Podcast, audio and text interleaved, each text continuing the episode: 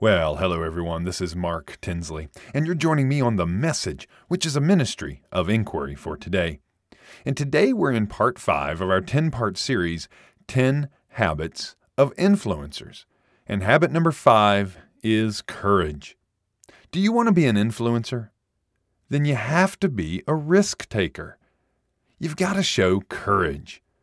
I've read a lot of biographies over the years and have yet to read one where the influential person wasn't a risk taker. People who make a difference in the world show the courage and fortitude necessary to put themselves out there and dream big and action even bigger. I recall the story of Moses. Moses was scared, lacked confidence in himself, and probably wanted to live his life out in exile from Egypt, where he had fled after killing an Egyptian slave master. You know the story. But he accepted the call of God to go back to Egypt and lead an exodus of the people of God. He showed courage in the face of fear. And was Moses influential? I would say so. In fact, we know him today as one of the most influential and notable people in all of Scripture. Think of how different history would be had Moses not done what he did. Think of how different Moses' life and legacy would have been had he not followed God's call. He would have been an unknown today, and his life would have been less than remarkable. But because he showed a little courage, took some risk, believed in God, and rested in God's power instead of his own, he made a huge difference in the world and in church history. What about you? Are you making a difference in the world today?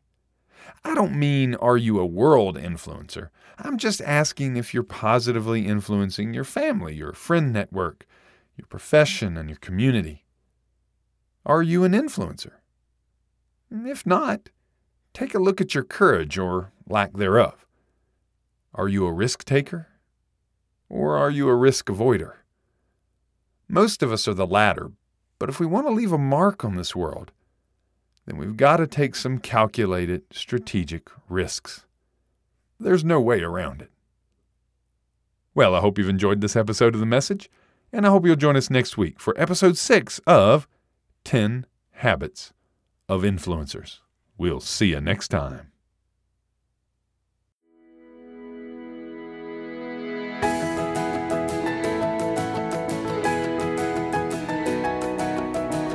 The Message is a ministry of inquiry for today.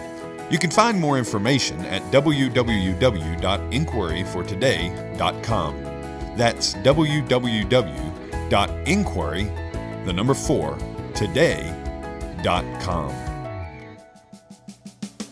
You can also reach us by phone at 434 333 5566.